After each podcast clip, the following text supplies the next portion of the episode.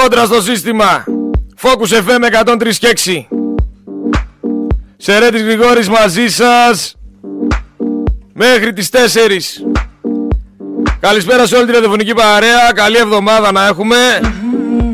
Α, και δεν μπήκε τόσο καλά, δεν πειράζει. Χαμογελαστοί να είστε. Την υγεία μας να έχουμε. Και πάμε δυνατά κόντρα σε όλα τα λαμόγια. Κόντρα σε όλους τους εγκληματίες.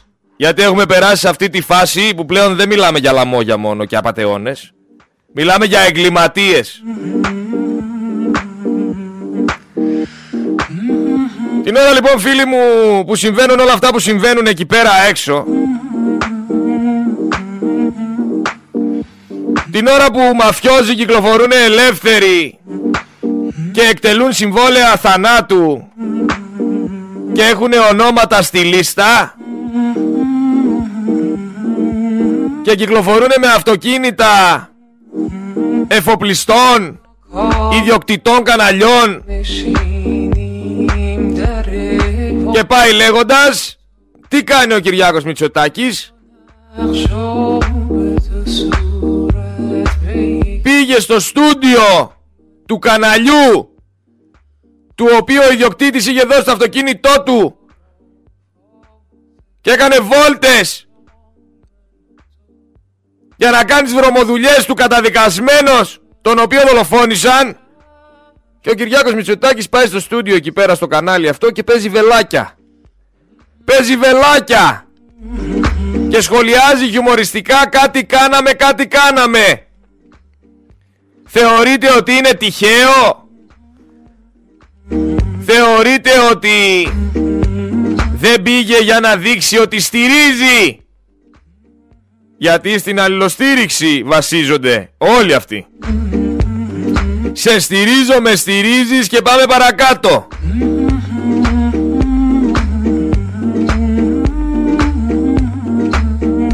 Αλλά σε μια χώρα που όλοι προσκυνάνε σόβρακα και φανέλες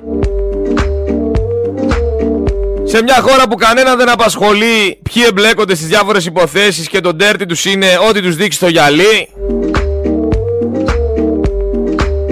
Τι περιμένετε σε αυτή τη χώρα, κάτι καλύτερο; Σοβαρά μιλάμε. Ο καθένας κάνει ό,τι γουστάρει. Στα ζαχοροχώρια τώρα λέει είναι μία αναστρέψιμη υπερβαλλοντική ζημιά στο μεγάλο πάπιγκο. Κατασκευάζουν κατοικίες στην προστατευμένη περιοχή. Βγαίνει κανένας να μιλήσει; Όχι φυσικά. Άλλος ιδιοκτήτης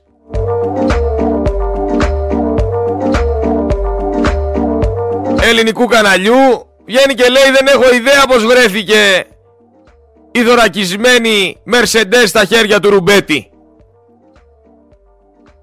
Θυμάστε μήπως έναν άλλον εφοπλιστή ο οποίος έβγαινε και έλεγε για τα ντρόκια που βρέθηκαν στο βαπόρι του ότι δεν έχει ιδέα. Ο εφοπλιστής που έκανε δωρεά και έφτιαξε την πλατεία Ομόνιας που είχε μοιράσει χρήμα δεξιά και αριστερά που έχει φωτογραφίες με Ιερώνυμους Βαρθολομαίους και βρέθηκαν 180 κιλά κοκαίνης στο βαπόρι του και αυτός δεν ήξερε. Κανένας δεν ξέρει. Και ρωτάω λοιπόν, άμα αύριο μεθαύριο πιάσουνε εσάς για οτιδήποτε, για ένα έγκλημα και πάτε στον εισαγγελέα και του πείτε δεν ήξερα, θα σας αφήσουν ελεύθερους; Θα σας αφήσουν εσένα εκεί πέρα έξω που ακούς αυτή τη στιγμή ελεύθερο άμα πεις δεν ήξερα. Γιατί λοιπόν αυτοί οι άνθρωποι κυκλοφορούν ελεύθεροι; Γιατί δεν τους έχει καλέσει κανένας. Γιατί ζούμε στην Πανανία. Γι' αυτό.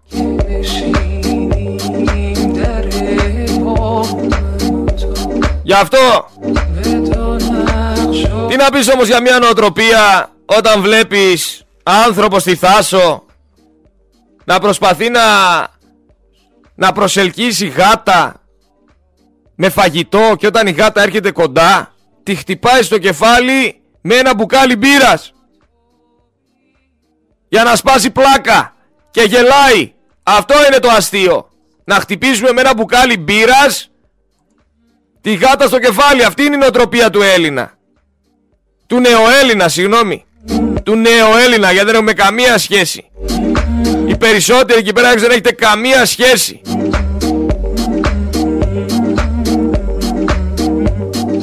Τι να πεις λοιπόν και τι να πω; Άμα δεν μπορούμε να καταλάβουμε τα βασικά, ότι πρέπει να σεβόμαστε ο ένας τον άλλον, ότι πρέπει να σεβόμαστε τα ζώα, τη φύση.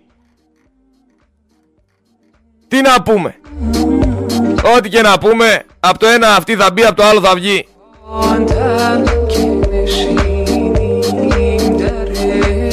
Αλλά εντάξει, αφού θέλετε να ασχοληθείτε τόσο ενεργά και να δείτε τι θα ψηφίσετε σε αυτές τις εκλογές και να ψαχτείτε και να κάνετε και να ράνετε Πρέπει να μάθετε κάποια πράγματα. Πρέπει να ακούσετε κάποια πράγματα. Εγώ δεν παίρνω θέση υπέρ κανενός και δεν είμαι με κανένα κόμμα. Εμένα μου αρέσει να λέω την αλήθεια. Και η αλήθεια είναι μία. Θα πάω συγκεκριμένα στη Ζωήτσα. Η Ζωήτσα η οποία με το πλεύση ελευθερίας δεν παίρνει θέση για τίποτα. Το ίδιο κάνουν και, και τα άλλα κόμματα που έχουν μείνει εκτός Βουλής μέχρι στιγμής με κάτι 2,9. Α, όχι, αυτοί ξέχασα. Αυτοί μοιράζουν χρήμα σε αθλητικές εφημερίδες, μοιράζουν χρήμα δεξιά-αριστερά να κάνουν κόλπα. Θα πούμε και για αυτούς. Για όλους θα πούμε. Πάμε λίγο στη ζωήτσα. Η οποία δεν έχει πάρει θέση για τίποτα, αλλά τι έκανε η ζωή; Επέλεξε να βολέψει τον αντρούλη της. Τι δεν το μάθατε;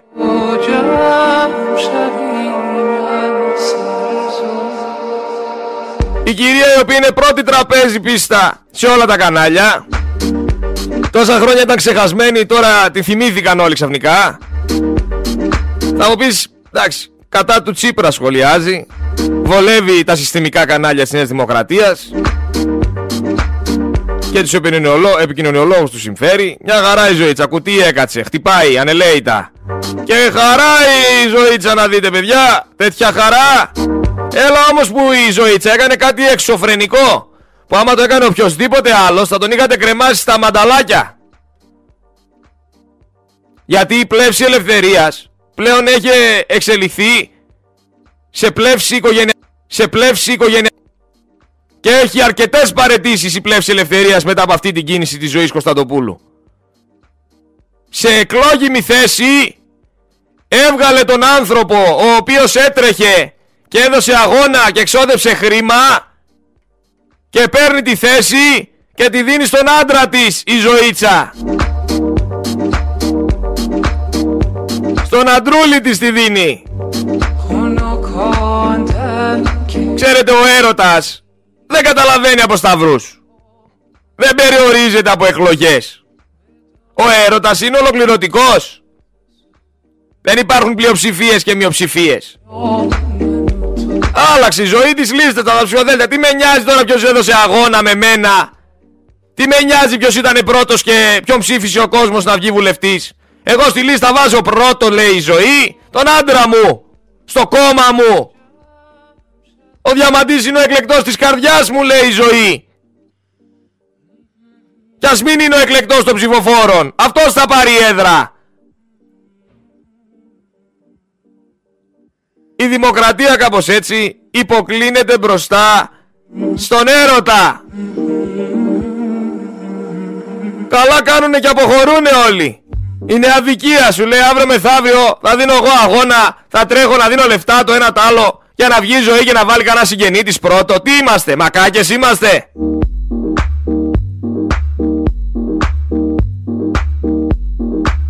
Και βγαίνει τώρα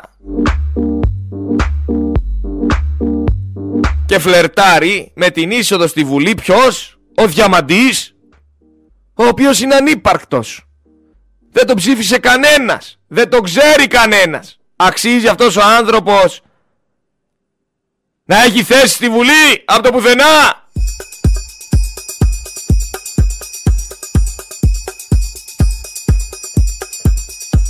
Μια ζωή που πριν τέσσερα χρόνια εκτόξευε κατάρες, έτρεχε στα δικαστήρια για καταμέτρηση ψήφων.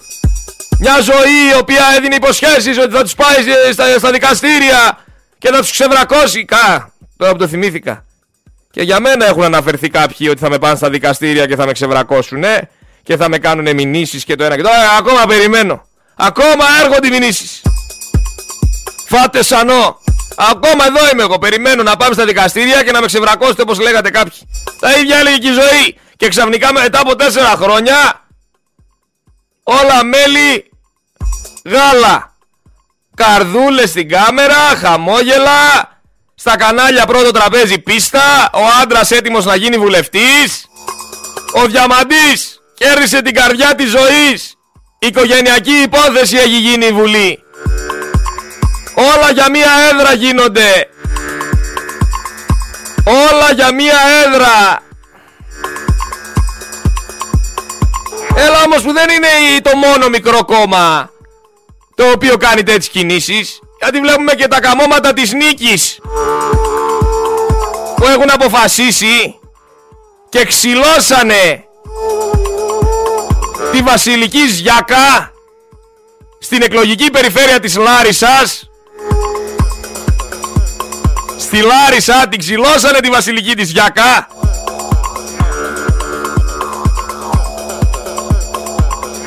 και βάλανε άλλο να πάρει την έδρα και εκεί πέρα. Και έχει τρελαθεί η συγκεκριμένη και η κυρία και πολύ καλά έχει κάνει. Γιατί έδωσε αγώνα και έτρεξε και έκανε και έρανε και λεφτά που δεν την ξέρω προσωπικά αλλά είναι άδικο αυτό να σε ξυλώνουνε ενώ έχεις δώσει τον αγώνα σου, έχεις βγει πρώτος στο ψηφοδέλτιο να σε ξυλώνουνε και να βάζουνε άλλον πάνω από εσένα. Και βγήκε και λέει διαπίστωσα ότι δεν θα βρεθώ στην πρώτη θέση της λίστας. Επιχείρησα λέει συγκεκριμένη να επικοινωνήσω με την ηγεσία του κόμματος η οποία αντί της δυνατότητας να εκλεγεί βουλευτής να πούμε οι οποίοι τι την είπανε; Εντάξει δεν θα γίνεις βουλευτής αλλά θα σε διορίσουμε λέει ως επιστημονική συνεργάτη στη Βουλή. Έλα μην τσιρίζεις. Βάλαμε άλλον πήρε την έδρα σου άλλος Αλλά θα σε διορίσουμε. Θα σε κάνουμε επιστημονική συνεργάτη στη Βουλή Της λέει ο Νάτσιος. Θα βολευτείς. Μην αγχώνεσαι. Θα βολευτείς. Σου φάγαμε την έδρα αλλά μην κλαις. Θα σε βολέψουμε Ξεκίνησαν τα ρουσφέτια ακόμα δεν μπήκανε στη Βουλή Κατάλαβες πως πάει; Έτσι πάει Και εδώ θα ακούς Ό,τι γίνεται και δεν γίνεται. Και ο Εμφιετζόγλου γι' αυτό δεν πήγαινε, για την έδρα δεν πήγαινε. Όταν έκανε κάλεσμα ο Βελόπουλος και είπε να ενωθεί ο πατριωτικός χώρος, πήγε ο Εμφιετζόγλου, μόνος του τις δηλώσεις του Εμφιετζόγλου σας λέω, γιατί θα τρέξετε εσείς να πείτε όσα λέτε καθημερινά, μπείτε και δείτε τις δηλώσεις του Εμφιετζόγλου. Που λέει πήγα λέει στο Βελόπουλο να ενωθούμε, αλλά δεν με έδωσε έδρα. Γιατί να σε δώσει έδρα, ρε, εσύ; Δεν μπορώ να καταλάβω με τις έδρες τι γίνεται. Γιατί να πάρουν όλοι οι έδρες; Αυτός που αγωνίζεται καθημερινά και τρέχει για να εκλεγεί και έρχεται ο κόσμος και το ψηφίζει και παίρνει 4.000, 5.000 σταυρούς και χίλιους να πάρει και είναι πρώτος στο, στην περιφέρεια που κατέβηκε. Δεν αξίζει να είναι βουλευτής. Ήρεμα ρωτάω ρε παιδιά. Δηλαδή άμα αύριο μεθαύριο κάποιος τρέξει και βγει πρώτος θα αποφασίσει ο αρχηγός του κόμματος ποιο θα βάλει; Άμα γίνουν δεύτερες εκλογές στη λίστα πρώτο. Θα βάλουμε άλλον δηλαδή. Άλλον επέλεξε ο λαός, άλλον βάζουμε εμείς πρώτο. Περίεργα πράγματα. Σίγουρα όχι δημοκρατικά. Πολύ περίεργα. Εδώ μεταξύ το χρήμα συνεχίζει να ρέει. Οι αθλητικές εφημερίδες συνεχίζουν να παίρνουν τα λεφτά από κάποιους. Τώρα ποιοι είναι αυτοί ακόμα δεν μάθαμε. Ακόμα δεν μας είπε κανένας. Γιατί δεν παίρνουν και θέση οι συγκεκριμένοι. Δηλαδή υπάρχουν τόσα ερωτήματα και δεν παίρνει κανένας θέση. Να βγει να πει έλα μωρέ τώρα. Τι είναι αυτά που λες, γι' αυτό και γι' αυτό το λόγο έγινε αυτό. Γι' αυτό και γι' αυτό το λόγο. Εμένα προσωπικά όσες φορές με έχουν κατηγορήσει δημόσια, βγαίνω την επόμενη μέρα και λέω για έλα ρε φίλε. Τι, ε, ε, τι θες, πες μου. Αυτό και αυτό. Όμορφα και ωραία. Δεν κάθομαι στην τρύπα μου και δεν μιλάω και το αφήνω να περάσει. Όπως είχε πει ο Μητσοτάκης στο βουλευτή του, το Γεωργιάδη, που το κατηγορούσαν για παιδεραστία. Κάτσε λίγο στην άκρη θα το ξεχάσουνε. Όχι, εδώ πέρα να είμαστε ξεκάθαροι. Θα τα συζητάμε όλα. Και θα μπαίνουν όλα στη θέση τους. Τι γίνεται, κόμματα τα οποία δεν έχουν μπει ακόμα στη Βουλή καν, ξεκίνησαν να τάζουν ρουσφέτια; Έλα τρελαθούμε τελείως ρε παιδιά, σε τι χώρα ζούμε. Εδώ μεταξύ να δώσουμε μια ενημέρωση γενική για την Ακρόπολη η οποία έχει παραμορφωθεί. Πήγαν την κάναν όλη τη σημεντένια, άλλο κι αυτό, καινούριο κι αυτό. Έχουμε παρέμβαση για την κυβέρνηση Μητσοτάκη από το Παρατηρητήριο Παγκόσμιας Κληρονομιάς η οποία κατακρίνει όλο αυτό που έχει γίνει. Δεν έχουν πάρει άδεια πουθενά. Η UNESCO πετάει χαρταετό. Όπως και να έχει. Τσιφλίκι τους δεν είναι. Ό,τι θέλουν να κάνουν. Αλλά είναι υψηλό το κόστος για να παρέχουμε υπηρεσίες σε καρκινοπαθείς που βρίσκονται στο τελευταίο στάδιο. Είναι υψηλό το κόστος για να έχουμε ασθενοφόρα και προσωπικό. Είναι υψηλό το κόστος για να έχουμε περισσότερες μεθ. Είναι υψηλό το κόστος για να έχουμε τηλεδιοίκηση. Και ας καταραίει το εμπόριο το τελευταίο εξάμεινο και θα γίνει και μεγάλο μπαμ στον τουρισμό και μεγάλη πτώση στον τουρισμό γιατί όλοι οι Γερμανοί στρέφονται στη φθηνότερη Τουρκία και ας πληρώνετε εσείς 20 ευρώ το κιλό τη φέτα και ας σας παίρνουν οι πάτσιδες στα σπίτια. Και ας έχουν πέντε οικογένειες. Όλα τα λεφτά. Και εσείς πεθαίνετε σε καρότσες από αγροτικά. 41% αν αυτές είναι οι προσδοκίες σας για τη ζωή τι να πω. Συνεχίστε έτσι και αύριο μεθαύριο σας βλέπω να κλαίγεστε. Πήγε λέει ο Πρωθυπουργός και στο Ρεόκαστρο και ενώθηκαν όλοι οι συνένοχοι και πήγαν εκεί πέρα να στηρίξουν την προσπάθεια να του φιλήσουν το χέρι να τον ευχαριστήσουνε που τους έχει φτάσει εδώ που τους έχει φτάσει.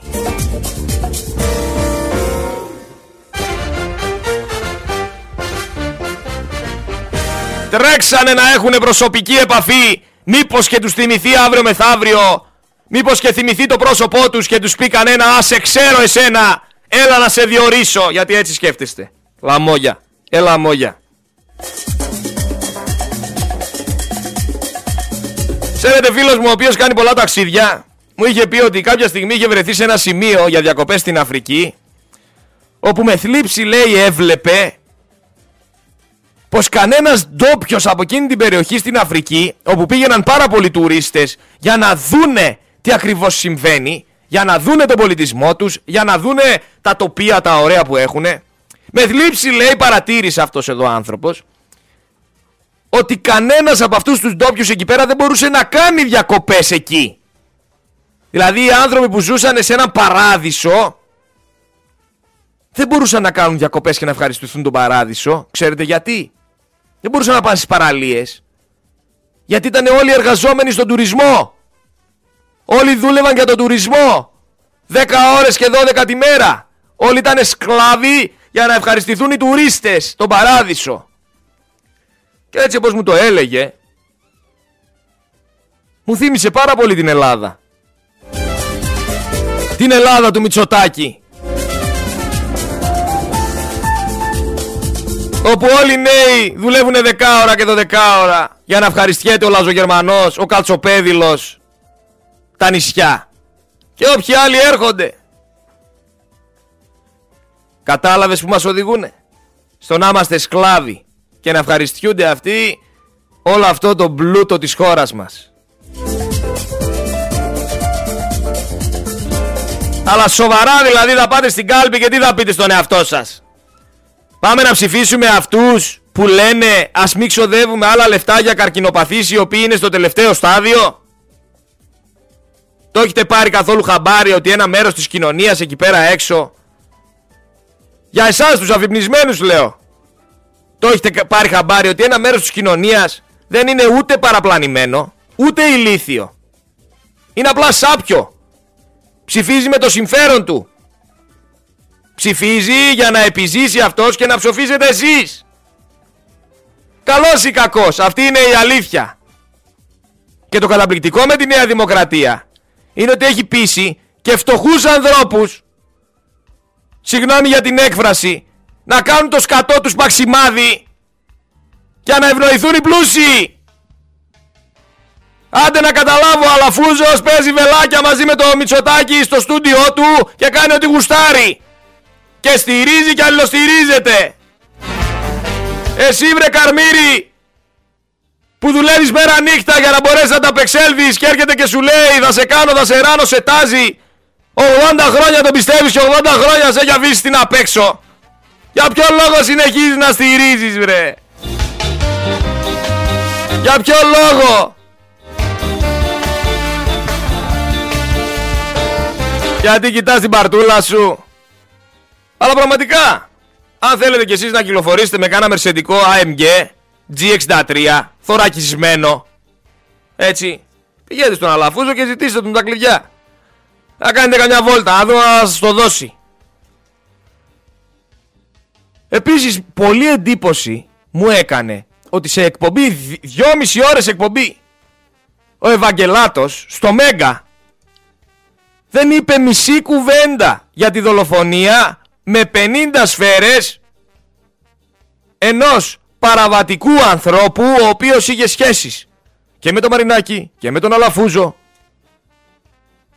και δεν μίλησε ο Ευαγγελάτος καθόλου για αυτό. Για, για ποιο λόγο φοβάται κάτι; Είναι λογοτομημένος; Δεν είναι δημοσιογράφος; Δεν θα έπρεπε να κάνει μια έρευνα; Και αυτός και όλοι οι δημοσιογράφοι. Ρωτάω τώρα εγώ, δεν ξέρω. Ρωτάω. Μου φαίνεται περίεργο για ποιο λόγο δεν αναφέρει κάτι.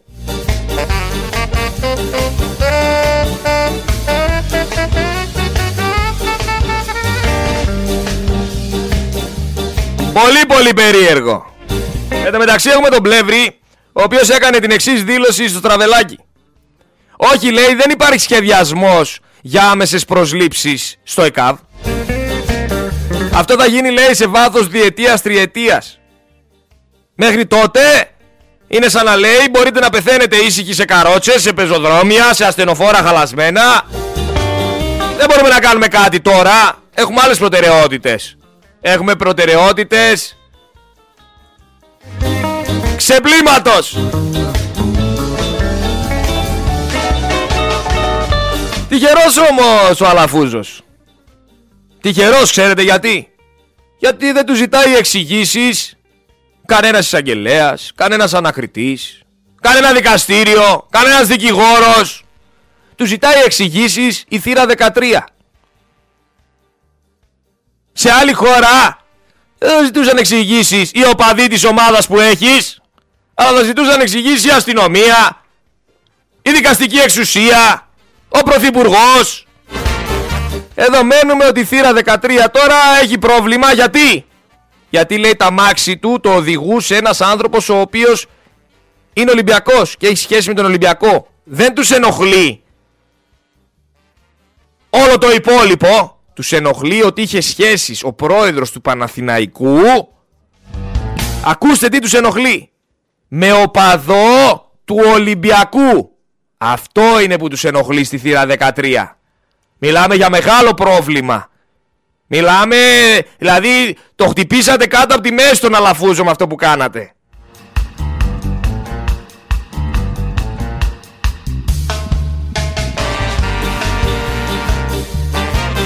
Αλλά έτσι είναι, το ξαναλέω.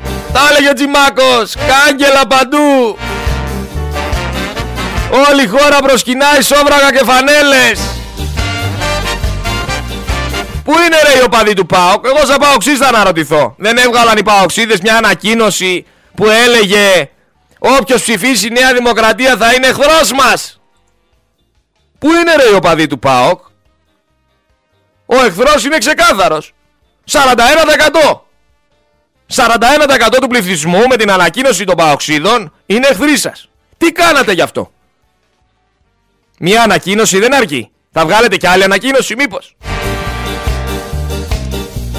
Και όταν έβγαινα εγώ εδώ και έλεγα Ένωση οπαδών μήπως και αλλάξει κάτι. Ένωση οπαδών έλεγα κόντρα στο σύστημα. Όπως λέγεται και η εκπομπή. Κόντρα στο σύστημα.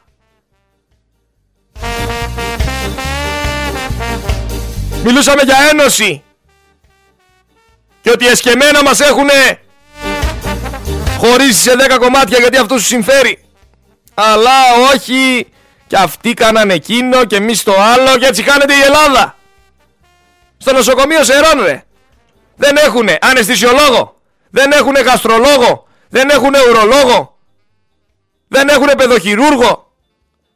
Δεν έχουν αγκιολόγο, δεν έχουν ασθενοφόρα. Αλλά 23.000 άτομα ψηφίσανε τον Κώστα Καραμαλή. Και λέω λοιπόν, υπάρχουν δύο τύποι ψηφοφόρων του Κυριάκου Μητσοτάκη. Οι λεφτάδες, οι οποίοι έχουν συμφέρον, και οι ηλίθιοι. Οι ηλίθιοι που τους στάζουν ρουσφέτια, τα πιστεύουν και τρώνε τον παπά 80 χρόνια. Γιατί ξαναλέμε και θα το ξαναλέμε μέχρι να δεν πεδώσετε. Την πρώτη φορά που σου λέει ψέματα κάποιος, φταίει αυτός που σου είπε ψέματα. Τη δεύτερη, την τρίτη, την τέταρτη, την πέμπτη φταίεις εσύ που τον πίστεψες.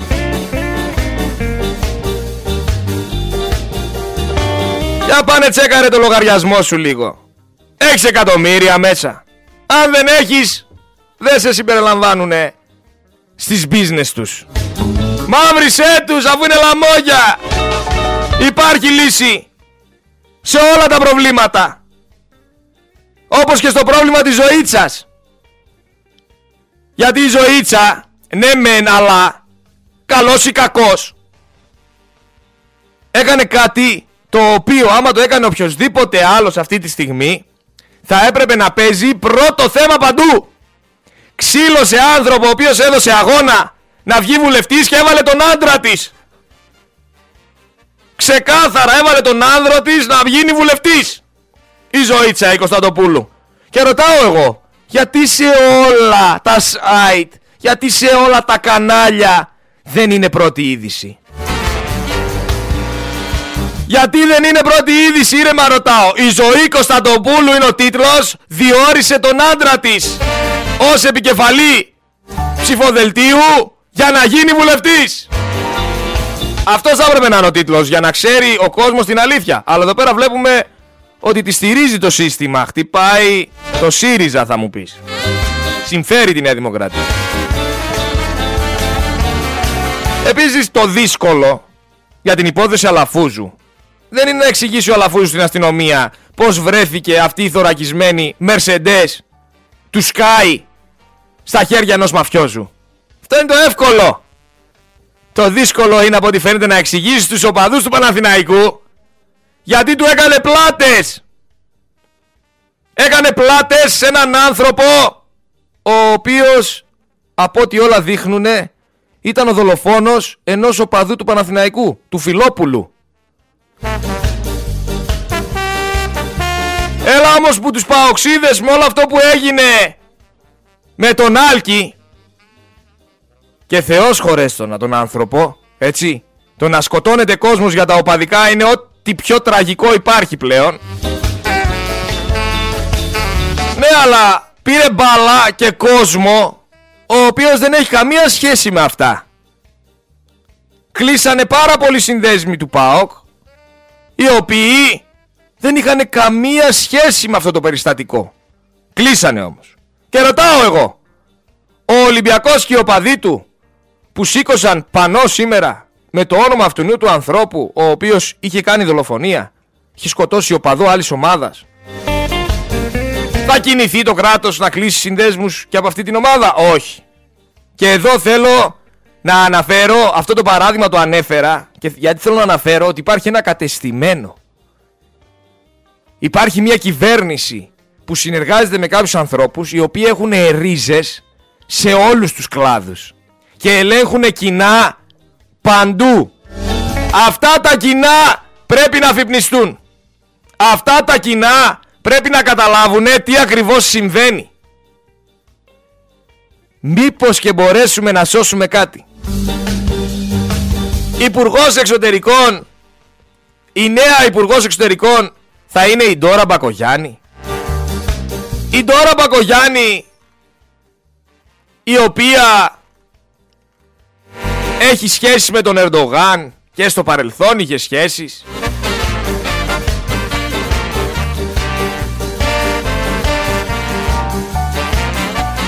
Έχω και φωτογραφίες στα χέρια μου που τον βραβεύει, που του βάζει το κολλιέ, που κάθονται δίπλα-δίπλα, που έχουν αλυσβερίσια. Τι σχέσεις έχει τώρα Μπακογιάννη με τον Ερντογάν, θα μας πει κανένας. Ξέρει κανένας εκεί πέρα έξω; Γιατί παντού μαζί είναι. Τι κάνει λοιπόν η Ντόρα Μπακογιάννη με τον Ερντογάν; Γιατί το βραβεύει; Γιατί κάθονται δίπλα-δίπλα σε εκδηλώσεις; Εν τω μεταξύ αυτή η γυναίκα το 2012 το διάβασα το πρωί μου το έστειλε ένας ακροατής. Δεν το είχα σημειώσει εγώ, δεν το είχα παρατηρήσει. Το 2012 κατέβηκε με ένα δικό της κόμμα. Και δεν μπήκε στη Βουλή, είχε πάρει 2,5%. Στη Ροδόπη όμως, αυτό είναι που θέλουμε να σχολιάσουμε. Στη Ροδόπη όμως είχε πάρει σχεδόν 18%. Είχε δώσει ο φίλος της ο Ερντογάν στο προξενείο εκεί καμία εντολή να στηρίξουν την τώρα γιατί είναι δικιά μας. Αναρωτιέμαι. Μήπως ο Ερντογάν έδωσε σήμα; Γιατί δεν είναι και τυχαίο. Δεν γίνεται όλα να είναι τυχαία. Φτάνει τόσο με τα τυχαία γεγονότα. Μία ντόρα η οποία έχει αρκετή αλαζονία. Ακούστε εδώ τι λέει. Και αυτή θα είναι η απάντηση που θα παίρνετε για όλα τα προβλήματα της χώρας από εδώ και πέρα. Επειδή φάγατε 20 μονάδες στο κεφάλι γι' αυτό που είμαστε παντού. Επειδή φάγατε 20 μονάδες στο κεφάλι γι' αυτό που είμαστε παντού. Επειδή φάγατε 20 μονάδες στο κεφάλι γι' αυτό που είμαστε παντού. Η απάντηση σε όλα τα προβλήματα θα είναι αυτή. 40% πήραμε.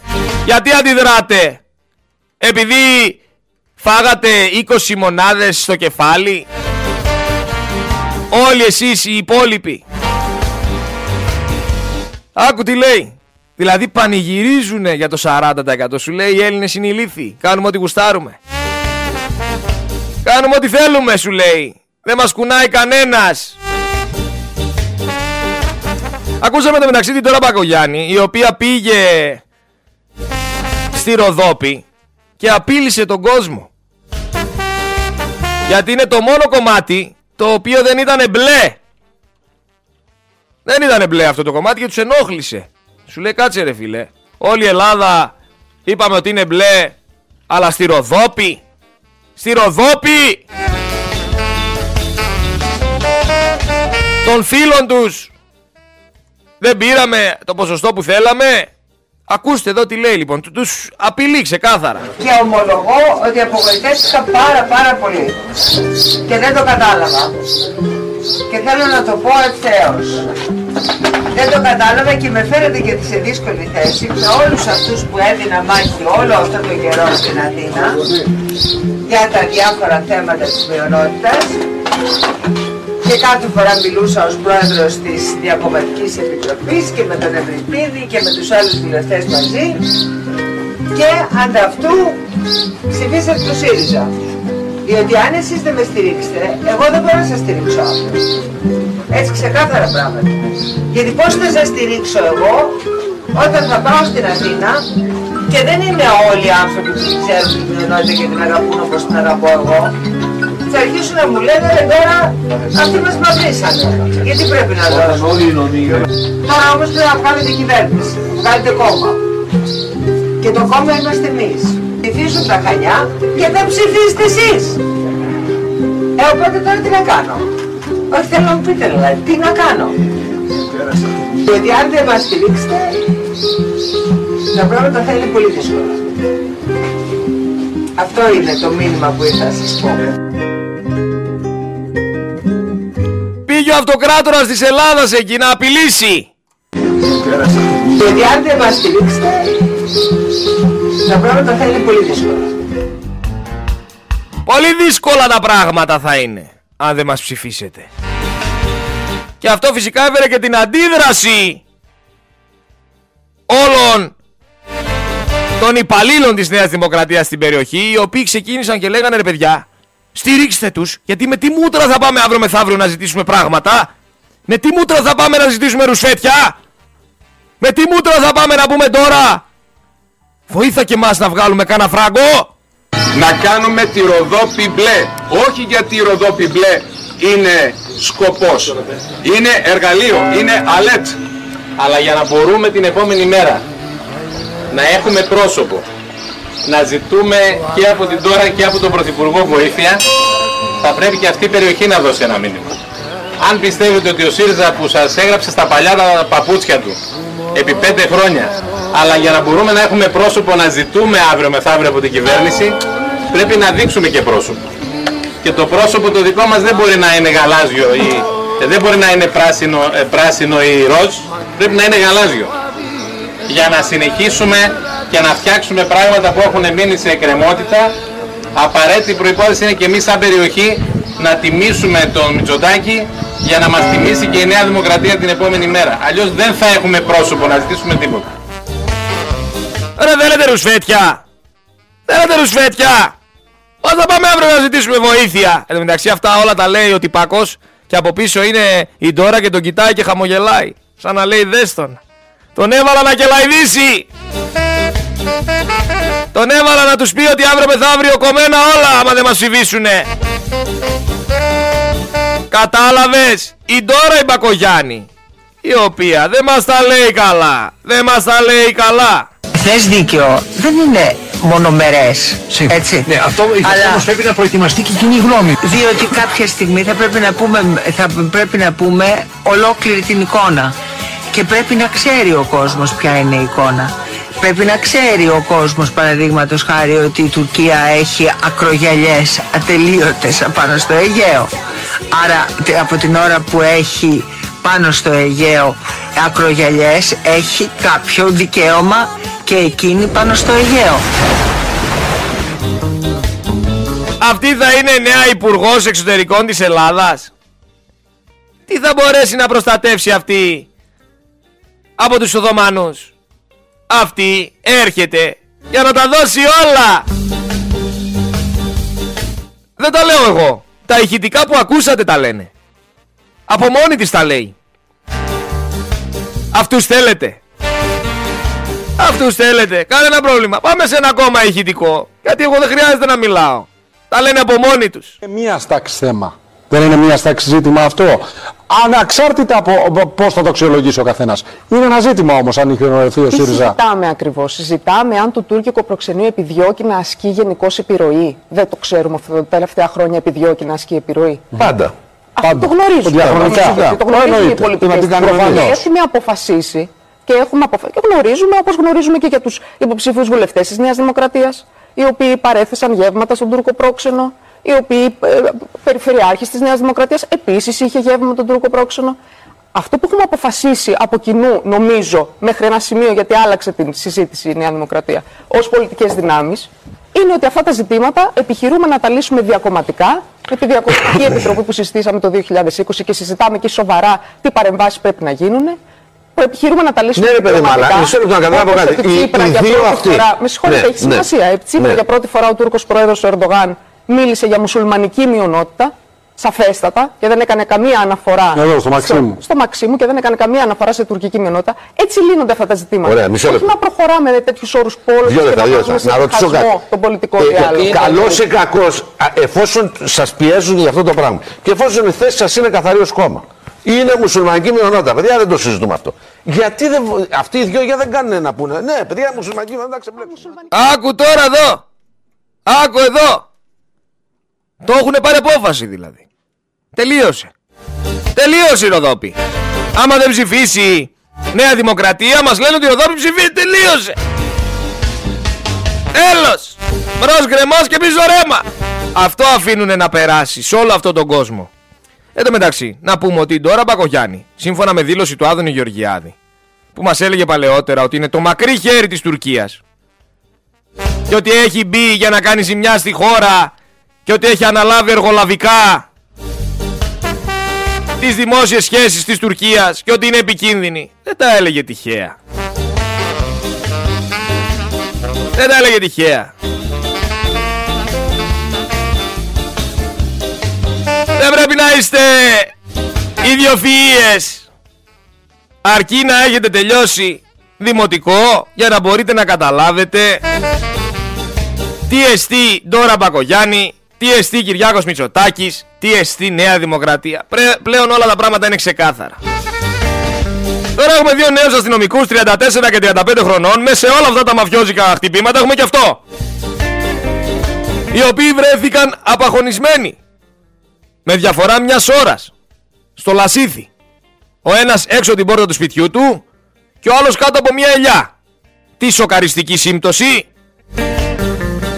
Και να μιλάνε τα κανάλια ότι αυτοκτόνησαν. Έτσι. Δηλαδή είπανε μια μέρα πάμε. Ας αυτοκτονήσουμε ο ένας μπροστά στην πόρτα του σπιτιού και ο άλλος κάτω από μια ελιά. Και οι δύο οι αστυνομικοί. Τυχαίο. Σας φαίνεται κάτι περίεργο. Μην τρελαθούμε τώρα. Τα σούπερ μάρκετ παραμένουν απλησίαστα. Έχουμε αύξηση σοκ κατά 98% στα ίδια προϊόντα μέσα σε 1,5 χρόνο.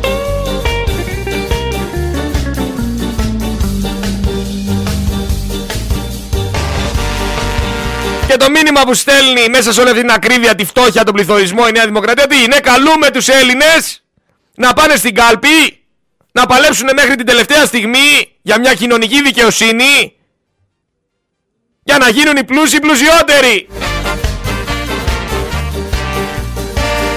Φιάσκο!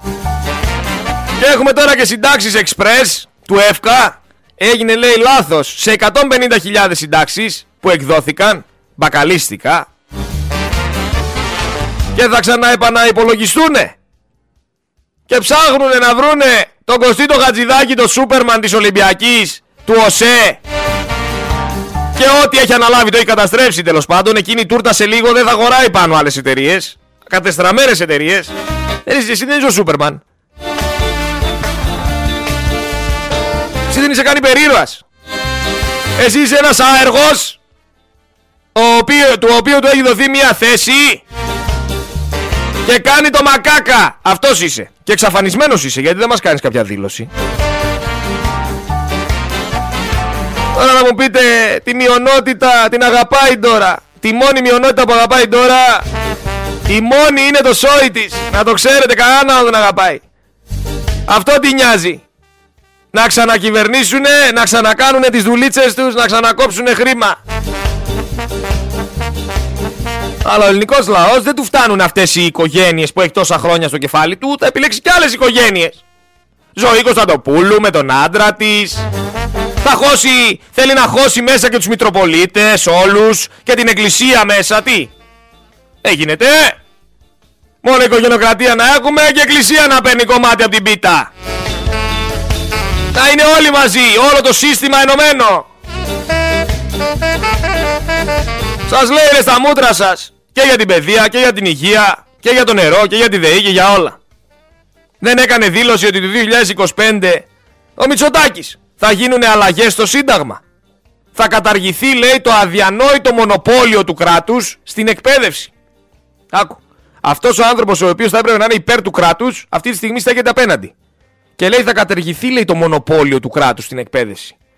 Δηλαδή, άμα είσαι αγρότης, άμα είσαι άνθρωπος ο οποίος κυκλοφορεί έξω και δουλεύει οικοδομή, έχει συνεργείο, είσαι ελεύθερος επαγγελματίας και δεν πάνε καλά τα οικονομικά σου. Και δεν έχεις λεφτά να σπουδάσεις το παιδί σου, το παιδί σου θα μείνει καταδικασμένο. Σου λέει ο Μητσοτάκης με λίγα λόγια ότι για να μορφωθεί κάποιος θα πρέπει, θα πρέπει να έχει χρήματα. Θα πρέπει να πάει σε ιδιωτικό. Γιατί δημόσιο δεν θα υπάρχει. Όχι ότι τόσα χρόνια υπήρχε.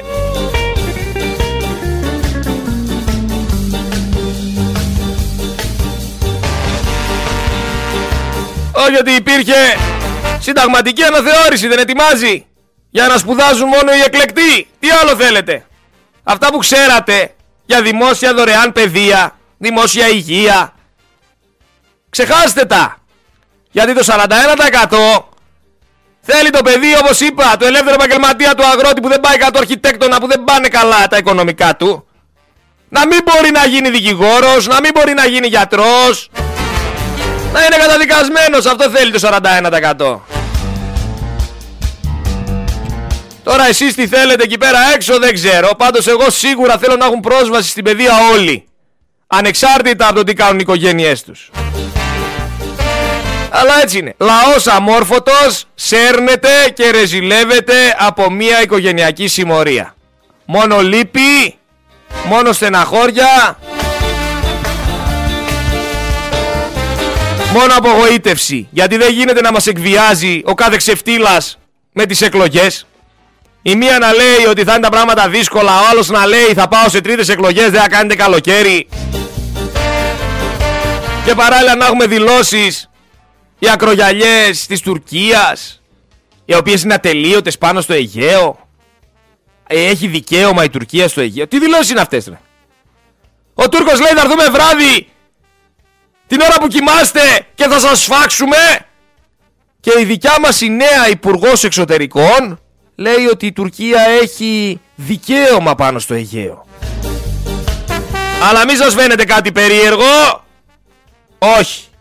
Παράλληλα έχουμε τον Δημήτρη Αβραμόπουλο ο οποίος βγαίνει φωτογραφίες χαμογελαστός με Τούρκους αρχιπράκτορες.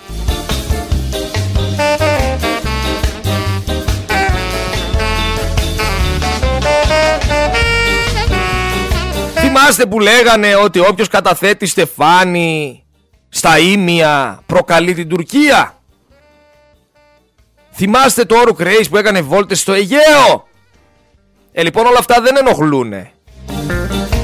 Δεν ενοχλούνε. Και ο Αβραμόπουλος πήγε βγήκε φωτογραφίες, χαμογελαστός, με Τούρκους αρχιπράκτορες. Τι με νοιάζει εμένα; Ο ένας είναι νυν αρχηγός των μυστικών υπηρεσιών. Ο άλλος είναι πρώην αρχηγός των μυστικών υπηρεσιών. Και ο Αβραμόπουλος φωτογραφίες μαζί τους. Θα πάμε λίγο πίσω και στο πνευματικό, γιατί εμένα δεν μου αρέσει να ξεχνάω. Ο πνευματικός, ο οποίος δήλωσε όλα αυτά που δήλωσε και τη δεύτερη ώρα να πούμε θα έχουμε μαζί μας τον τραπεζικό, γιατί μερικοί αναρωτιέστε. Ο τραπεζικός θα βγει 2 με 3. Θα κάνει τις δηλώσεις του εδώ πέρα 2 με 3 σήμερα. Και τρίτη ώρα 3 με 4 θα έχουμε ανοιχτές γραμμές. Ο Σπύρος Πνευματικός, ο οποίος είπε όλα αυτά που είπε για τους καρκινοπαθείς. Ακούστε εδώ, κάθεστε. Θέλω να κάτσετε, άμα είστε όρθιοι. Δεν θέλω να μου ζαλιστείτε. Ο Σπύρος Πνευματικός έχει 30 κίνητα έχει καταθέσεις 2 εκατομμυρίων ευρώ έχει εισοδήματα 166,9 χιλιάδες ευρώ και τα βάζει με έναν καρκινοπαθή, έναν, με μια κατηγορία ανθρώπων η οποία λέει χρειάζεται νοσοκομείο ο Σπύρος Πνευματικός και δεν γίνεται να το έχει γιατί κοστίζει πολύ. Έχασε τώρα το βουλευτηλίκι, θα τον χώσουνε αλλού, μην τρώτε παπά. Όλα έτοιμα να γίνουν είναι.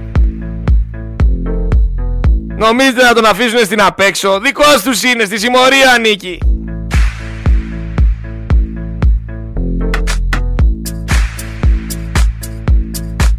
Όλοι μαζί είναι.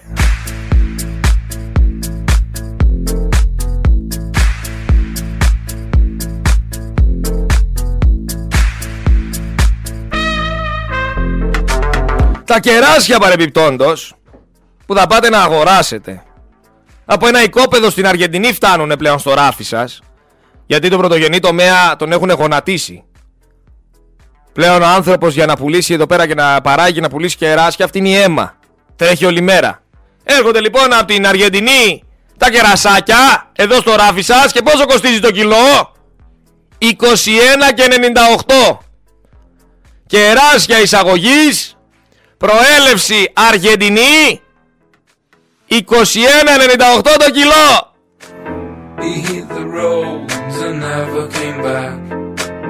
Εντάξει. Τι είσαι Αυτοκράτορας είσαι για να φας κεράσια. Μακαρόνι και τυρί. Και τυρί. Όχι ούτε τυρί. Μακαρόνι και ψωμί. Και ψωμί με τίποτα. Σκέτο μακαρόνι και λαδάκι, λαδάκι χρειάζεσαι, χρειάζεσαι αλλά και το λαδάκι στο Θεό. Μακαρόνι ίσα ίσα λοιπόν θα τρως και θα λες και ευχαριστώ. Τα έλεγε ο Πανούσης, δεν τον ακούγατε όμως. Έπρεπε να είναι ο Τζιμάκος εδώ, να τον βγάζω κάθε μέρα εδώ να μιλάμε. Όχι για το χιούμορ που έκανε, γιατί το χιούμορ του ήταν υπερεξηγήσιμο, αλλά για αυτά που έλεγε όταν ήταν σοβαρός. Τα πράγματα δεν θα είναι καθόλου δύσκολα, πιστέψτε με. Αρκεί να αφυπνιστεί ο λαός, να είναι ενωμένος και να ξέρει ποιος είναι ο εχθρός του. Έχουμε αυτές τις φαμίλιες εδώ στη χώρα, οι, οποίες μας, οι οποίες μας έχουν γονατίσει. Μας έχουνε κόψει σαν λουλούδι που λέει και ο Τζιμάκος. η ζωή Πάρ την κάλπη απάνω σου αγόρι μου Έλα ρε τιτανομέγιστε. Λοιπόν, στείλαν αυτές οι φαμίλιες τώρα εκεί στη Ροδόπη. Κατευθείαν τον εκτελεστή. Στείλανε τον Αγγελιοφόρο να ζητήσει συμμόρφωση. Να δώσει το μήνυμα ότι αν δεν υπάρξει υποταγή θα υπάρξει εξόντωση. Αυτό που έκανε η Ντόρα στη Ροδόπη το κάνουνε μόνο έμπειροι μαφιόζοι για να τους σέβεται η πιάτσα. Ή θα κάνεις αυτό που σου λέω ή τα πράγματα θα είναι δύσκολα. Έμεσα απειλούν για να καταφέρουν αυτό που θέλουνε.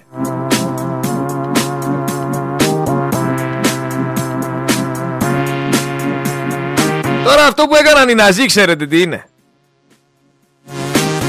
Δεν το έκαναν αυτό ούτε οι Εβραίοι, ούτε οι κομμουνιστές, ούτε κανένας. Οι Ναζί.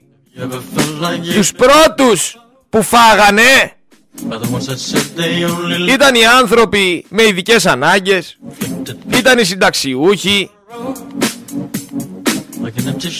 Παίρναν τα κεφάλια αυτονών που, που στο δικό τους μυαλό οι Ναζί θεωρούσαν ότι δεν άξιζε να ζήσουνε.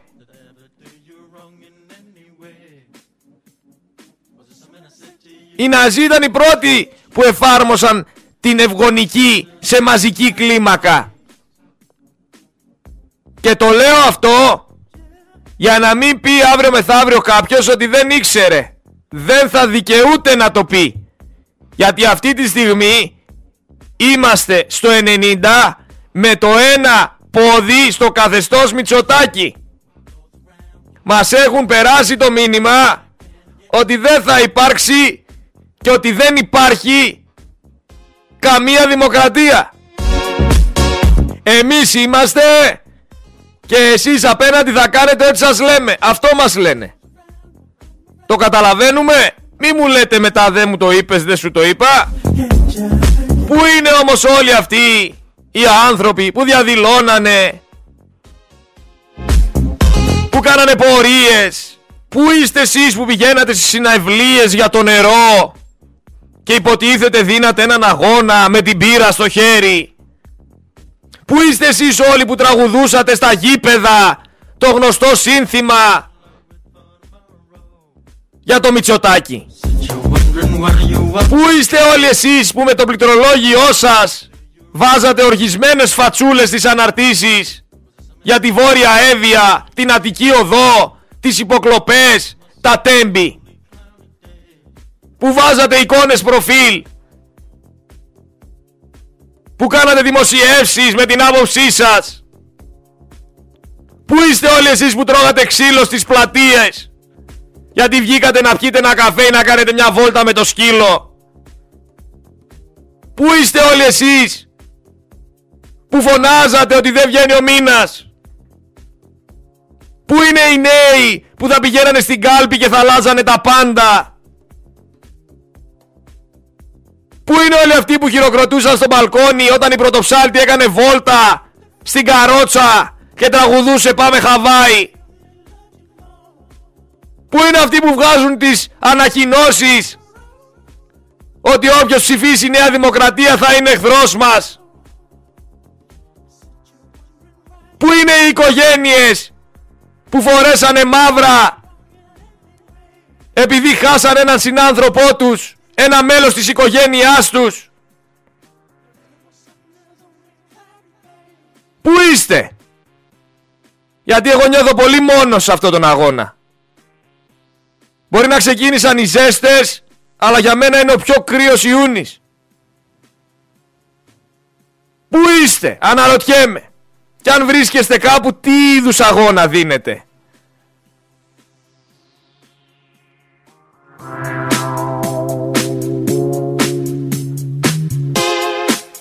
Είδους αγώνα ώστε να μπορέσει να σπάσει αυτό το κατεστημένο ώστε να σηκωθούν αυτοί οι άνθρωποι και να φύγουν.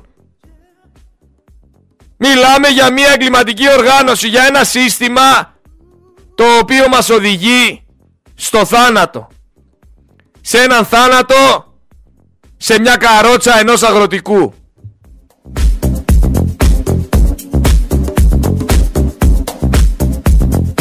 Πού είναι ο Ρουβίκονας; Ο Ρουβίκονας ρε παιδιά. Που πάει γράφει με σπρέι. Σπατάλι είναι το οξυγόνο που αναπνέεις πνευματικέ. Ο Ρουβίκονας που πηγαίνει και σπάει τζάμια. Ο Ρουβίκονας που πηγαίνει και πετάει φυλάδια. Η παρέμβαση του Ρουβίκονα που λες και είναι έφηβη. Αυτά τα κάναμε έφηβοι να γράφουμε με σπρέι στους τοίχους να πετάμε αφήσει και φυλάδια.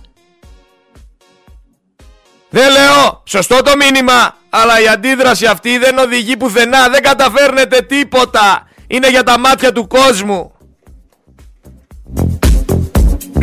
Δεν είναι αυτό αντίσταση Πρέπει να ξυπνήσουν αυτοί που κοιμούνται, όχι αυτοί που ονειρεύονται. Πλέον κάποια πράγματα είναι βέβαια από δηλώσεις που ακούς και βλέπεις.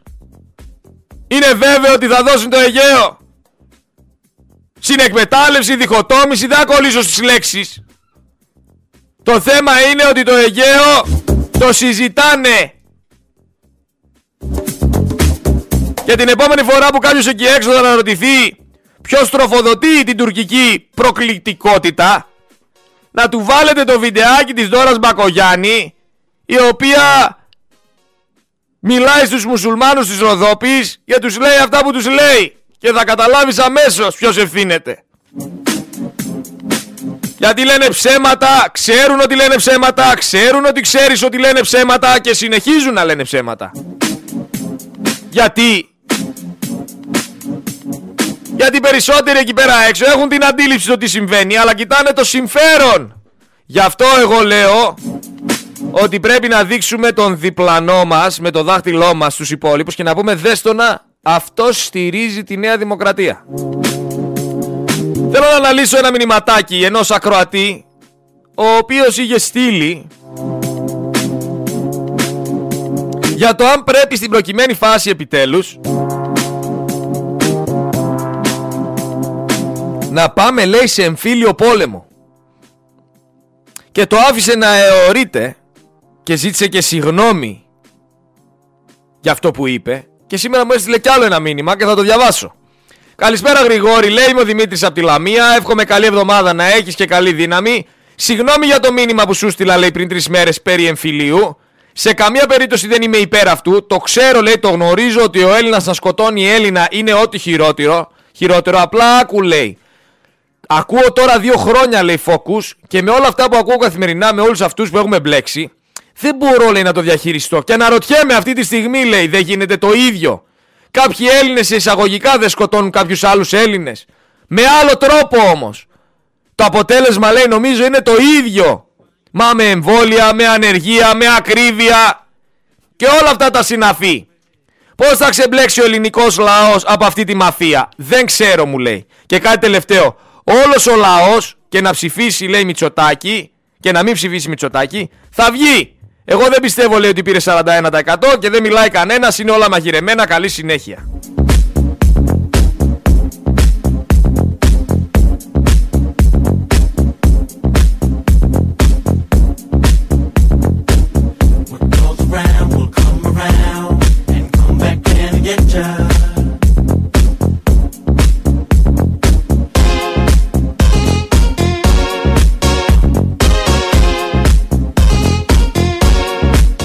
Το οποίο πρέπει να συζητήσουμε. Είναι κάτι το οποίο πρέπει να σκεφτούμε.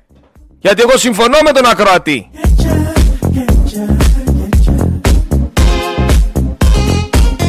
Αυτή τη στιγμή έχουμε κάποιους συνέλληνες οι οποίοι μας σκοτώνουν καθημερινά. Με την ψήφο τους, με τις επιλογές τους.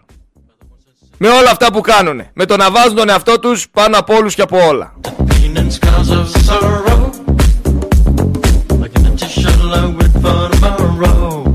Να πούμε για το Athens Pride που εμφανίστηκαν γυμνοί με κολάρα με λουριά και πήγαιναν τα παιδάκια και τους βλέπανε να περπατάνε στα τέσσερα σαν σκυλιά. Τι πρότυπο θα έχει αυτό το παιδάκι, τι το φυσιολογικό είναι τρεις άντρες γονατισμένοι, ντυμένοι σκυλιά, με λουριά στο λαιμό, γυμνοί, να τους έχει ο άλλος με το λουρί και να τους πηγαίνει βόλτα. Τι να καταλάβει το παιδάκι; Και γιατί να δει αυτή την εικόνα; Τι εκπροσωπεί αυτή η εικόνα; Το ίδιο θα πω και για τον άλλον τον Θεό Διόνυσο, ο οποίος ήταν με το στριγκάκι, βαμμένος και δεν ξέρω κι εγώ τι προσπαθούσε να καταφέρει εκεί πέρα. Αυτός ο Καραγκιόζης. Αυτή η αηδία η όρθια. Θες ρε αδερφέ να κάνεις ό,τι κάνεις στο κρεβάτι σου, σε είπε κανένας να μην το κάνεις, κάντο. Γιατί όμως να ξεφτιλίζεσαι έτσι και να βγαίνεις στους δρόμους με αυτόν τον τρόπο; Αυτό δεν είναι ελεύθερη έκφραση, αυτό είναι ανομαλία και είναι ξεκάθαρο αυτό, δεν το συζητάμε καν. Και βλέπω ότι όλο το σύστημα στηρίζει αυτήν την ανομαλία. Στην Αμερική ο στρατός χαιρέτησε τη σημαία της ΛΟΑΤΚΙ κοινότητας. Έχουνε και σημαία. Μήπως είναι και ένα ξεχωριστό έθνος όλοι αυτοί; Γιατί βλέπω αυτή τη σημαία να παίζει παντού. Τι γίνεται; Μήπως είναι μια οικονομική ελίτ; Μήπως μας κυβερνάνε ανώμαλοι; Λέω εγώ τώρα. Λέω εγώ. Γιατί βλέπω όλο το σύστημα έχει σκύψει και τρώει φάπες από αυτή τη σημαία. Και άμα βγω εγώ να πω την άποψή μου, θα πέσουν να με φάνε σαν τα σκυλιά. Θα με πούνε ομοφοβικό. Θα με πούνε ότι είμαι τοξικός. Γιατί να μην βλέπουμε παντού μια φυσιολογική οικογένεια; Και να βλέπουμε παντού αυτή την αρρώστια. Δεν μπορώ να το καταλάβω. Τι γίνεται; Μήπως θέλουν να μας περάσουν το μήνυμα;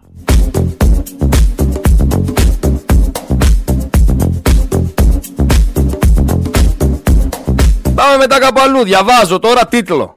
Η ιερέας λέει έκανε εξορκισμό και έδωσε δίαιτα για την κατάθλιψη σε 32χρονη η οποία λέει στο τέλος κινδύνευσε να πεθάνει από την καταγγέλη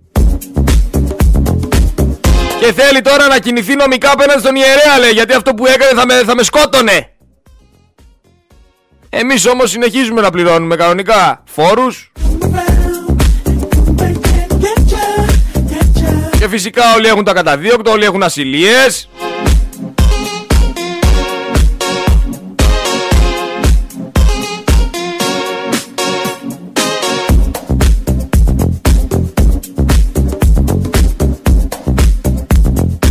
γίνεται. Βλέπουμε το ΚΚΕ, τη Νέα Δημοκρατία, το Πασόκ, το Βαρουφάκι, τον έναν, τον άλλον, τον Ανδρουλάκη, τη Ζωή Κωνσταντοπούλου, τον Κουτσούμπα, το Μητσοτάκι. Να τρώνε φάπες από αυτή την ΛΟΑΤΚΙ κοινότητα. Γιατί στηρίζουν τόσο ενεργά; Και από ό,τι μαθαίνω και μέσα σε εκκλησίες υπήρξε αυτή η σημαία και στην Ελλάδα και στην Αμερική. Έχω μπερδευτεί λιγάκι. Τι ακριβώς συμβαίνει; Λοιπόν, εγώ το Μητσοτάκη, ο οποίος είπε για τα ΕΚΑΒ θα μισθώσουμε ελικόπτερα από το εξωτερικό αν κάποιος συγγενής της οικογένειας πάθει κάτι. Έχουμε αυτό που σας είπα για την αλλαγή συντάγματος και το αναλύσαμε μαζί με τον τραπεζικό. Δεν ήξερα ότι είναι μονοπόλιο το κράτος. Έτσι ότι θεωρείται και αυτό εταιρεία. Και ότι τα μονοπόλια είναι ό,τι χειρότερο έχει υπάρξει. Και πρέπει ντε και καλά να αντικατασταθούν από καρτέλ ιδιωτών. Που είναι ο ορισμός της ελευθερίας. Όπως η ιστορία της Νέας Δημοκρατίας έχει αποδείξει περίτρανα. Επίσης δεν ήξερα ότι η Κοσιόνη θα έπαιρνε τέτοια θέση υπέρ της δώρας. Δηλαδή βγήκε η Κοσιόνη γιατί μας είπε τώρα για την τώρα για αυτό που έγινε για, την... για τον εκβιασμό αυτόνα. Δεν εκβίασε λέει η Κοσιόνη κανέναν η πεθερά μου. Δεν νομίζω ότι η πεθερά μου το εννοούσε έτσι. Λέει αυτή η αντικειμενική δημοσιογράφος στην τηλεόραση. Η πεθερά μου δεν εκβιάζει κανέναν. Αλλά δεν έχω σχέσεις με τη Νέα Δημοκρατία λέει η Σία Κοσιόνη. Απλά ανήκω στην οικογένεια. Βρε, εγώ βλέπω από το Σεπτέμβριο και μετά, άμα περάσουν αυτό που θέλουν να κάνουν και δεν σηκωθεί ο Έλληνας από τον καναπέ του να πάει να στηρίξει. Όποιος βρίζει το Μητσοτάκι να διώκεται ποινικά. Να περάσει ένας νόμος και να λέει όποιος βρίζει τον Πρωθυπουργό διώκεται ποινικά. Γιατί στα βήματα του Ερντογάν περπατάει ο Κούλης. Μην ξεχνιέστε. Επίσης για αυτό που λέγαμε για τα εμβόλια Μπορεί να είμαστε τώρα χαχαχά μπουχουχού Αλλά όλοι αυτοί εδώ πέρα οι τύποι Οι οποίοι στα καφενεία όλη μέρα σου σου σου μπαχαχά Αύριο ξυπνήσουνε Και τους πούνε ότι οι ανεμβολίαστοι δεν θα μπορούν να πάνε στο εξωτερικό, δεν θα μπορούν να δουλέψουν, δεν θα μπορούν να αγοράσουν τίποτα. Ξέρεις πως θα τρέξουν να το κάνουν. Ας. Τρέχοντας θα πάνε να το κάνουν. Βλέπω να μας κυνηγάνε στα βουνά να κάνουμε ντε και καλά εμβόλιο άμα γίνει υποχρεωτικό. Όχι ότι δεν ήτανε. Και με τον νόμο. Δηλαδή όποιος δεν κάνει εμβόλιο να μπαίνει μέσα επειδή είναι επικίνδυνος. Βλέπω να μας ψάχνουν στα βουνά να μας εμβολιάσουνε. Και ελάτε εσείς να μου πείτε μετά ότι α, είχες δίκιο. Όταν θα είμαστε σε καμιά σπηλιά μέσα και θα ανάβουμε φωτιά να ζεσταθούμε. Αλλά το να πας να διαβάζεις μια αθλητική εφημερίδα και να σχολιάζει καθημερινά την πολιτική και να στηρίζει καθημερινά ένα κόμμα. Κάτι σημαίνει. Σημαίνει ότι αυτή η εφημερίδα τα πήρε χοντρά. Και τα πήρε χοντρά από κάποιον που δεν εξηγείται πως έχει λεφτά. Δηλαδή εντάξει. Και αυτό το κάνουμε come out. Εντάξει, πολύ ΛΟΑΤΚΙ κοινότητα και εκεί. Αθλητικές εφημερίδες θα έπρεπε να γράφουν τι έγινε στο τελικό Champions League. Δεν θα έπρεπε να γράφουν τι να παραψηφίσει ο ελληνικός λαός με το έτσι και το θέλω. Επίσης όταν σας έλεγα ότι το Πασόκ είναι δεξαμενή της Νέας Δημοκρατίας, όχι δεν το ξέρατε. Μερικοί απλά δεν το παραδέχεστε. Ο Ροβέρδος βγήκε και είπε μιας και δεν εκλέχθηκε ότι ο Άδωνης είναι ο μικρός μου αδερφός λέει ο Λοβέρδος.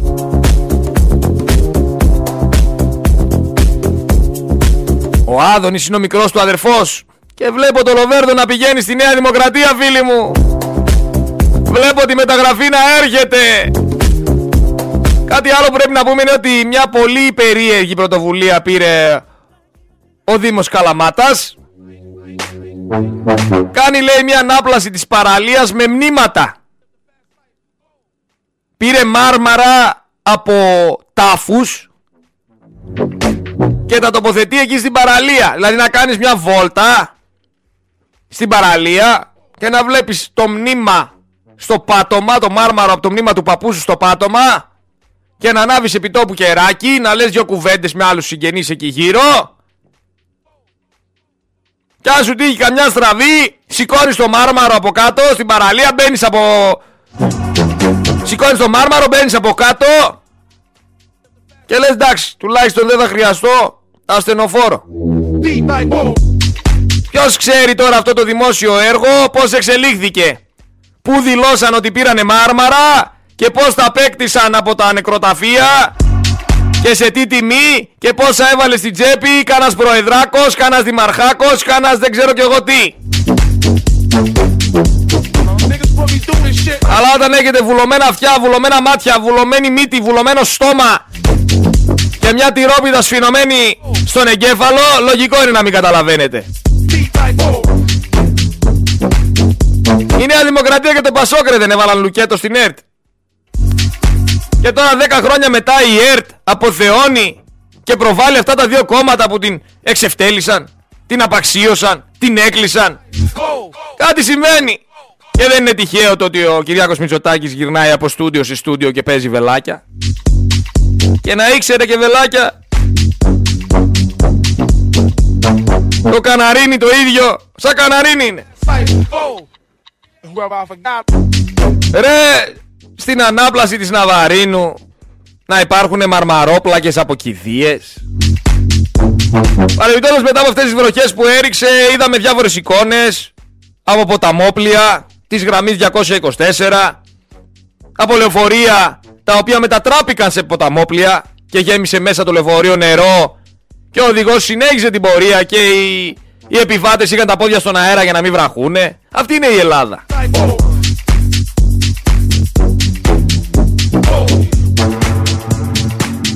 Να είσαι τώρα στο βουνό πάνω στη Λέρο. Παππούς Να μαζεύεις καρύδια στη σκάλα. Να πέφτεις από τη σκάλα χτύπα ξύλο. Να σπάει το χέρι σου. Και να παίρνεις τηλέφωνο το ΕΚΑΒ. Και να σου λέει στο βουνό στη Λέρο Ότι αυτή τη στιγμή το άλλο στενοφόρο είναι αλλού. Θα μπορέσουμε αύριο ή μεθαύριο να έρθουμε να σας πάρουμε. Βάλτε λίγο πάγο ακουμπήστε το χεράκι από την άλλη πλευρά όταν κοιμάστε. Και άμα βγει και ο Μητσοτάκης στην τηλεόραση θα πει ότι ε, θα σηκωθεί άμεσα ελικόπτερο και θα πάει στη Λέρο να βοηθήσει τον παππού και να τον σώσει. Πού είναι τα αυτά πιστεύετε ακόμα; Και να βγαίνει τώρα να σας λέει φάγατε και 20 μονάδες στο κεφάλι και νικήσαμε τις εκλογές και όποιος δεν είναι μαζί μας θα περάσει δύσκολα. Σας έδωσε μια γεύση για το τι θα συμβεί την επόμενη μέρα των εκλογών. Τι θα συμβεί 26 έκτου. Και η μαφία να κάνει βόλτες με μερσεντικά δωρακισμένα. Οι συγκεκριμένοι άνθρωποι να πούμε ότι είχαν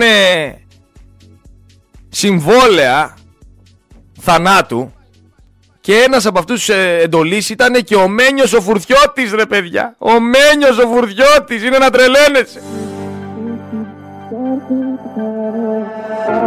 Στη χώρα που πήραμε 50 δις να αντιμετωπίσουμε την πανδημία δεν έχει αναρωτηθεί κανένας ψηφοφόρος της Νέας Δημοκρατίας που πήγαν αυτά τα λεφτά.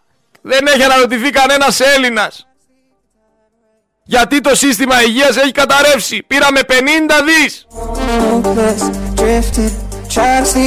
Τώρα θα μου πεις εδώ δεν αναρωτιέται η δικαστική εξουσία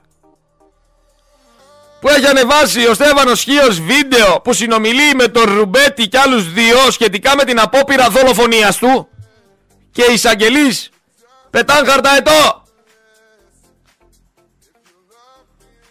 Ζούμε απίστευτες καταστάσεις στο γιδότοπο. Και αύριο θα είναι κοντά μας ο Στέφανος Οχίος, όπως κάθε Τρίτη, για να το συζητήσουμε και μαζί του.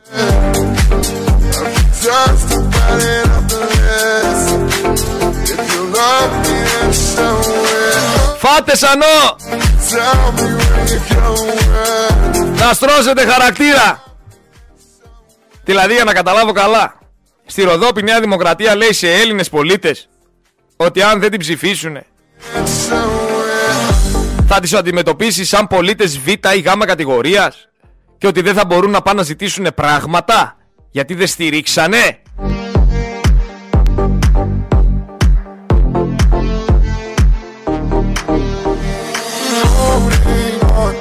Ήρεμα ρωτάω.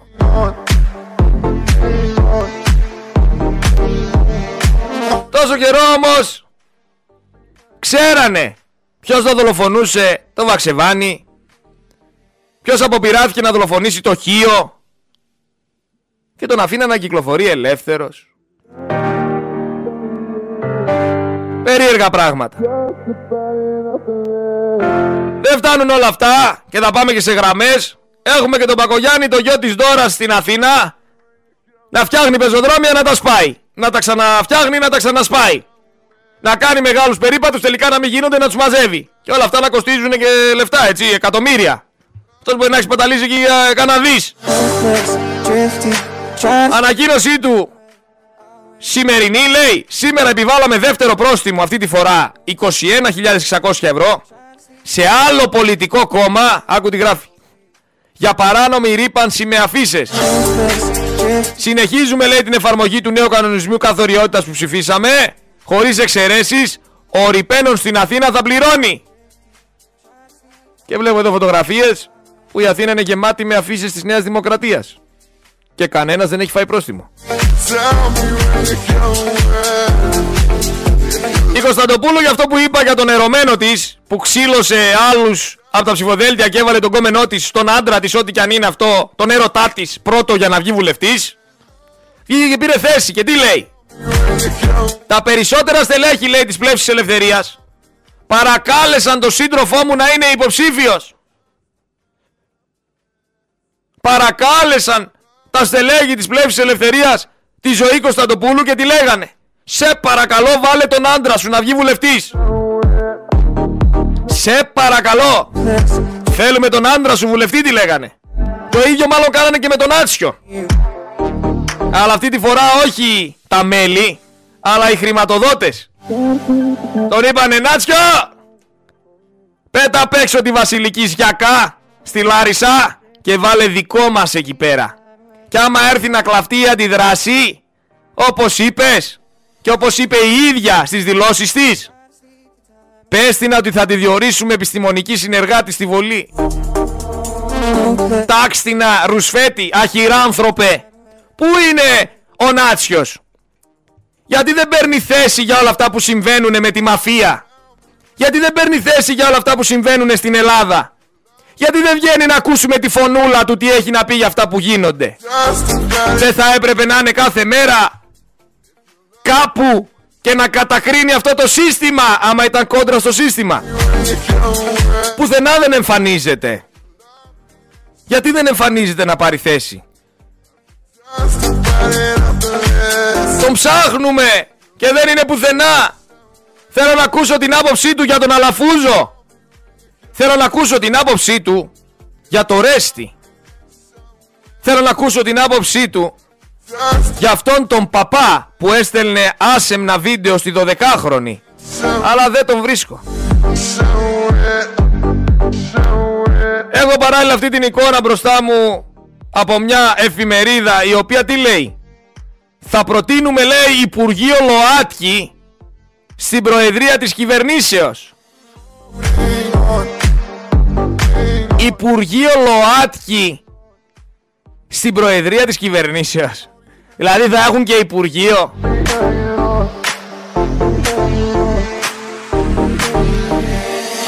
Τι άλλο να δούμε; Τι, τι άλλο μπορεί να δούμε;